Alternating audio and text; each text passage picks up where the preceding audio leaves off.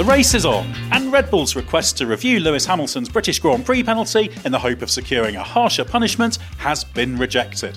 But the war of words has continued today in the Hungaroring paddock. I'm Edd Straw, and I'm joined by Scott Mitchell to explain what's happened and the implications on the title battle. Well, we'll dive straight into it because there's lots to talk about. But first, let's just stress what this was. This was not a review of the penalty, but effectively the pre hearing, which was to judge whether or not Red Bull had brought the required new evidence to the table to justify reopening the case.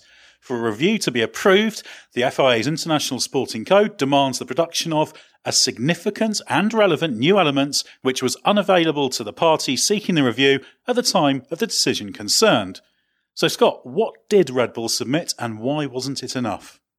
So, Red Bull's case was partly based on GPS data that was available to the stewards at the time of the original decision and partly its own simulated events. And the steward's summary stated that Red Bull's evidence consisted of several slides that showed GPS data of Hamilton and Verstappen going into Copse, GPS data from Hamilton's successful pass on Charles Leclerc at Copse later in the race, uh, alleged lap simulations of the incident, and a reenactment of Hamilton's line based on a lap allegedly driven by Alex Albon.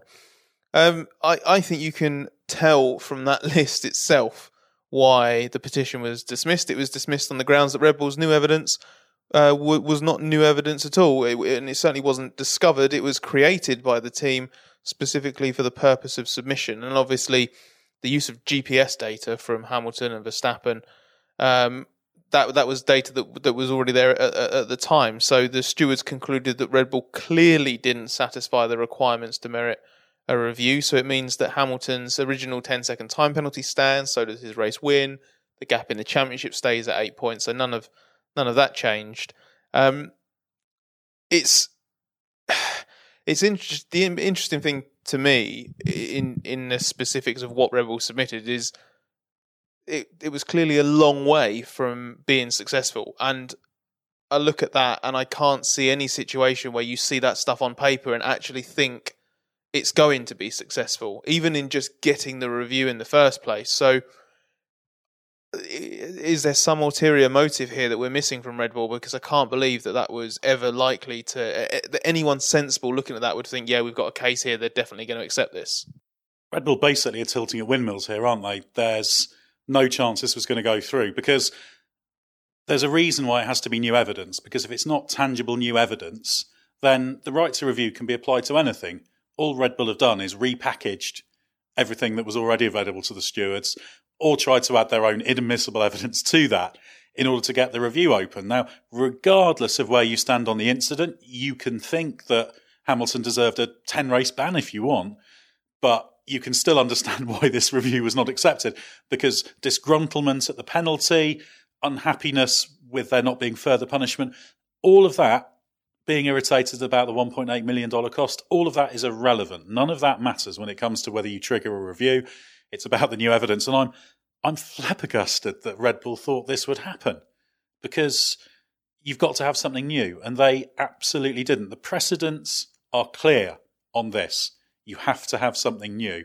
Those who've got a review successfully to happen have had that in the past, which is why usually these fail because there is so much evidence available to the stewards. It, it, it reflects really poorly on Red Bull, not just because of the fact that it's um, quite. Uh, I want to say laughable to be honest, because uh, they've obviously gone to extreme lengths and, and extreme costs as well. And you putting Albon on track in an old car to be able to carry out this reenactment, that's not the work of a moment. So they they were clearly committed to to the case, which is why I think there must be some kind something we're missing. Whether they were whether they were just trying to get the stewards to in another separate document to to to state that Hamilton was to blame or, or something something like this. What, what what were they trying to achieve? Because because yeah, that's that so-called evidence isn't evidence in the slightest. Um, to go through all of that effort and expense with no realistic chance of it working in the in the obvious and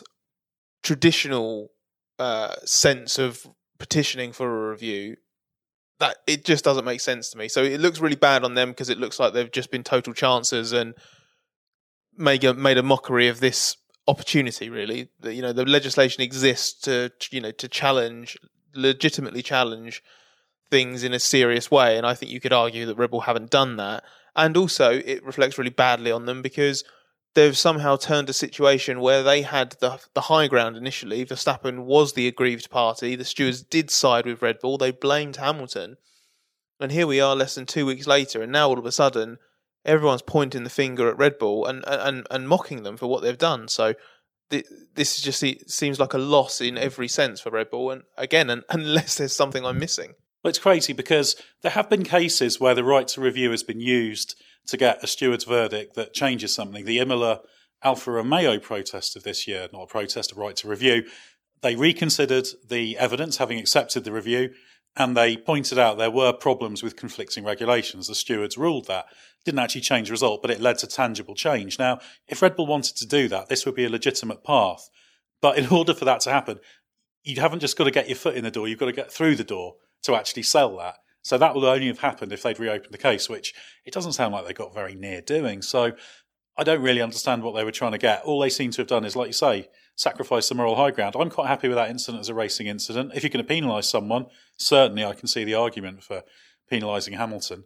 And I think, again, you can say that even Red Bull suffered. They did have the high ground, they did have sympathy, they suffered a lot of damage they'd lost out on a, a potential win, etc. But they do seem to have squandered it, and it's it's very very odd. I imagine Mercedes are, are delighted to see the uh, the general uh, sideshow that's been made of this because it's been Red Bull that's been stoking this largely for the past few weeks. We since Silverstone, we did have some comments from James Allison in a Mercedes video, just stating their case, but mostly it has been Red Bull that have, have pushed this on. I agree with what you're saying about Red Bull sort of being the the sort of verbal aggressor since since the incident. You know, went on the really went on the offensive against Hamilton afterwards and criticised Mercedes as well. Verstappen laid into their celebrations, they and then they wouldn't let it go either. Not just in not just in terms of petitioning for the for this review, but but also in you know the comments that Christian Horner made in his column a few days after the the the clash. So Red Bull have definitely been on the front foot, but in the immediate aftermath of the steward's verdict, it was Mercedes that went on the offensive with a really explosive follow up response. Um, we know that the stewards had said that they noted with some concern certain allegations made by Red Bull in their document, but they didn't say what those allegations were. All that was noted that while the allegations may or may not have been relevant and may have been addressed directly in any decision had the petition for review been granted, the stewards decided not to comment on them because the petition has been dismissed. But obviously, simply including that in the document is begging for questions to, to be asked. It's been included for a reason. They've obviously felt compelled to note it. Well, linked to this or not linked to this, Mercedes issued a statement shortly after the outcome, uh, which welcomed the steward's verdict, but much more interestingly criticised Red Bull's conduct. Their statement said that in addition to bringing this incident to a close, we hope that this decision will mark the end of a concerted attempt by the senior management of Red Bull Racing to tarnish the good name and sporting integrity of Lewis Hamilton, including in the documents for their unsuccessful right of review. So, when I read that initially, that indicated the allegations may have been an assertion that Hamilton hit Verstappen on purpose because in everything Red Bull said after the Grand Prix, they called Hamilton dirty, desperate, amateur. They never explicit, explicitly accused Hamilton of intentionally taking Verstappen out. So the indication there, because they've they've talked about trying to tarnish Hamilton's name and integrity, and they've referenced the documents that have been submitted. the The implication is that that is where Red Bull finally formally said we think that this was intentional. But apparently that isn't the case. I don't know what I don't know what it was that Mercedes was angered by, but it, I, I believe it's something else in Red Bull's submission. But whatever it is, it has emboldened Mercedes to go properly on the offensive this with this now because they know, further to what we were saying just before, they've claimed the high ground now. They've somehow flipped a situation where their driver has taken another driver out, and I can say that because Hamilton was deemed predominantly to blame for the incident and was punished for the incident. And here we are at the next race, and Mercedes are winning. If you look at this as a PR war, Mercedes is winning comfortably, and it's not going to stop here. It's obviously this is I'm fascinated to see how this how this escalates uh, how this escalates now. And the big unanswered question is okay, so what is it that Red Bull included in their initial documents or whatever it was, the letter to the FIA over this to anger Mercedes in this way, and as as they've accused, attempted to tarnish Hamilton's reputation. Does puzzle me because you might think the the PR wars are relevant, but remember, Red Bull at heart, it's a spectacularly effective marketing company, isn't it? So it's and it, well, it's, and it's got a team in F1 specifically to boost its brand, not to be smashed. yeah, that's that's the curious thing. So that's why I find it a little bit a little bit strange. Look, I've got no problem with Red Bull being unhappy about the accident. Of course, they're going to be unhappy. They feel that they were wronged, and you can make an argument. Like I've said before, I can understand the argument for giving Hamilton a penalty. I'd never argue Verstappen should have a penalty for it. Happy with racing incident. It's done a lot of damage. It's cost them a lot of points. And there's nothing wrong with them seeking a right to review. But if you're going to do it, do it properly and with a chance of getting it through. So this is what I find really, really curious. It's almost like they've got such a head of steam of anger about it, sort of righteous indignation about about the whole situation. They just feel like they had some some right to to, to push it through. So obviously, Mercedes now they've been given this high ground have gone in quite heavily. I mean, concerted attempt to tarnish Lewis Hamilton, maybe a little bit strong, but you can see why they're saying that. So it's just a glorious war of words now, isn't it? Because this is all played out, and it is going to have an impact on the dynamic in the championship there's no question about that. We also had the drivers talking about it today as well at the Hungaroring. Yeah, um, Hamilton mainly sort of doubling down on everything he said after the British Grand Prix. You know, in response to the criticism about the celebrations, he said that he didn't know that Max was actually in hospital being checked. All his information was that Max was out of the car and okay, and also it was just an emotional moment. You know, it was a capacity crowd the first such crowd in Formula One since the COVID nineteen pandemic started. Silverstone had two races last year, no no fans at either of those events, and Hamilton's just won a race that's launched him back into title contention. So so he just says he got caught up in the moment. He, he, it's not like he was a premeditated. I'm going to celebrate to rub Verstappen's face in it. So that that's what Hamilton was saying. Verstappen, obviously, we hadn't heard from properly because he was in hospital having these precautionary checks after the race last time, and all we've had from him since then is the tweet that came out where he criticised Hamilton, and then some sort of lukewarm comments in Red Bull's official previews. This is the first time we've heard from Max, and unsurprisingly, doesn't think he did anything wrong. Think Ham- thinks Hamilton was totally responsible for it. Is surprised that the the stewards apportioned any element of blame to him because, as I said earlier, Hamilton was deemed predominantly to blame, to blame, not wholly to blame. So that does fundamentally imply that there was a percentage of blame on, on Verstappen's side. He rejects that entirely.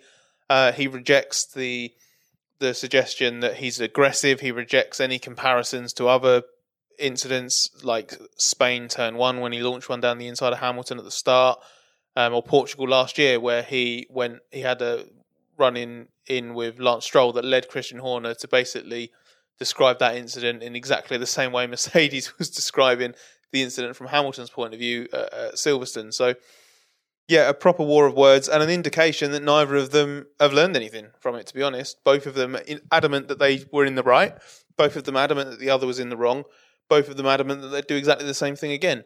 So I guess we're going to be here in a couple of weeks' time or a few weeks' time, sort of reflecting on yet another crash, yet another bit of ridiculous fallout.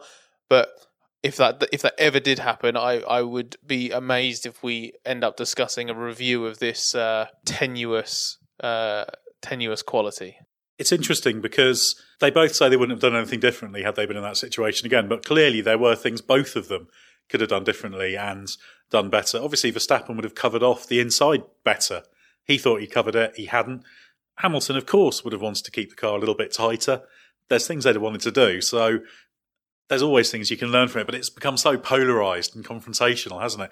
Which is why it's going to be brilliant the next time they're they're together on track battling because it will happen at some stage, even if it's just on a, a first lap again and slightly different circumstances. But it creates a fascinating dynamic because on top of that, racing driver need to be ahead, and that's the whole point of the race. There's now this whole history underpinning it of who was right, who was wrong, both sides appear to feel a certain amount of uh, dissatisfaction and grievance over the whole thing. So it's it, it, ramps up the whole thing, and it might pop into their heads next time they're next time they're battling. It's very easy to to be critical of tiny decisions. You know, Hamilton running a little bit wider from the apex than he might have liked to. Very very small judgment call, first lap, heavy tanks, tyres, front tyres probably not quite there. Tricky one to to judge. So it's not it's not a great a great crime. And Verstappen likewise not quite covering it. You know, he could have been fraction earlier in covering the inside. These are these are tiny criticisms, but it's gonna it's gonna impact the rest of the season because I can't imagine we're going to go through as many as 14 more races. I think we could have 13 more races, depending on the calendar, without them crossing swords at least a few times. Yeah, well, it, because this incident wasn't caused by Hamilton hunting down Verstappen in an equal car and then, you know, launching that move on the last lap. It was the opposite. It was him suspecting he had an inferior car and that if he didn't get in front, Verstappen would just drive away. So he was close enough and aggressive enough on the opening lap to keep Verstappen on his toes for the first few corners and then get the sort of run that allowed him to send one down the inside. So even if Hamilton has a slower car for the rest of the season and never out qualifies Verstappen, that this could happen at every single race as long as Hamilton is in just enough range to be able to contest the same piece of track. At some point this year, they will contest the same piece of track again. It might even be this weekend, and just because we won't have a complete replica of what happened at Silverstone doesn't mean that there's not going to be another flashpoint of some variety. It's very interesting to to suppose what might happen should that arise again. They're both very, very, very good wheel to wheel drivers. Verstappen's Verstappen, he you know he says he's not an aggressive driver. I think he's an aggressive driver in a positive way, not not violent or extreme. I think he makes calculated risks and he makes them pay off most of the time. So he will be trying to do that. Hamilton as well will be trying to do it and also know that he might feel that he can draw Verstappen into what he sees as a mistake in a similar situation again. So uh, who's who's got the upper hand? I actually don't know which of those two in that that specific scenario will be better off, which is what this is all about, actually, isn't it? It's two great drivers testing each other, pushing each other, and it's just been ramped up another notch. Well, Hamilton's up against a rival who, for the first time in a very long time, has a car that's better than him, and is also a driver who may well actually be his match behind the wheel and who is aggressive. I think Verstappen says he's not aggressive; he's a hard racer, but I think he uses hard racer in the way that we're using aggressive. He, Nothing wrong with being yeah, aggressive. No, exactly. It, it's not. It, he, I think he probably is taking that to mean oh he barges people out the way and stuff like that. I think it just means he's a hard racer, which which is what he thinks. And Verstappen's up against a driver who, and I'm trying to think, uh, with the exception of Leclerc at Silverstone in 2019 very, very, very few drivers have stood up to Verstappen on track. Most of the time, the opposition yields because they know that Verstappen doesn't take any compromises. And that means if you don't yield, chances are you're risking contact. Most people get out of the way. Leclerc fell foul of that in Austria in 2019 when Verstappen won, but he learned his lesson and the next race at Silverstone got his elbows out and didn't let Verstappen have his own way. And this is the first time that Hamilton has left his car in a position where he knows it's Verstappen who will come off worse if Verstappen doesn't yield. So I think they're both facing unusual situations, situations they don't know exactly how to deal with. And in the context of a title battle, that, as you said, it's all ramped up because you've got so many split seconds, split second decisions that previously drivers are doing on instinct because they're racing in the moment. But all it's going to take is briefly thinking on the run to turn one this weekend what happened the last time they were wheel to wheel. And all of a sudden, you, it's not happening naturally. There are conscious decisions being made instead of unconscious decisions, and it just becomes it, it just becomes a, another level of risk. And I just think that just I think that elevates the entire championship battle. I don't want to see a repeat of Silverstone with a, a car being flung into the barriers at 51G, but I do want to see these two go wheel to wheel and if neither of them have really learned anything and they hit each other again, all the more for us to talk about. Yeah, it's just part of the championship fight, isn't it? And what you talked about there, the whole talk about call it what you will, aggressive being a hard racer for Verstappen, is at the heart of why actually we need some of these things to be racing incidents because there has to be like that give and take and that that chance where a great driver can say to another great, right, are you going to yield or not? Doesn't mean you can bulldoze people out of the way and that and that's not what Hamilton did to Verstappen at, at Copse, even though that kind of was the the, the outcome because it did put the Red Bull into the barriers. But that's what we want to see. We see them testing each other, which is just brilliant. But, and that's why it's almost so unseemly that off track we've got this sort of general bickering going on. Red Bull putting together a, a series of presumably weird PowerPoint presentations with a, a some kind of fictionalized account of what was going on and their interpretation of it just reinterpreting evidence that was already available.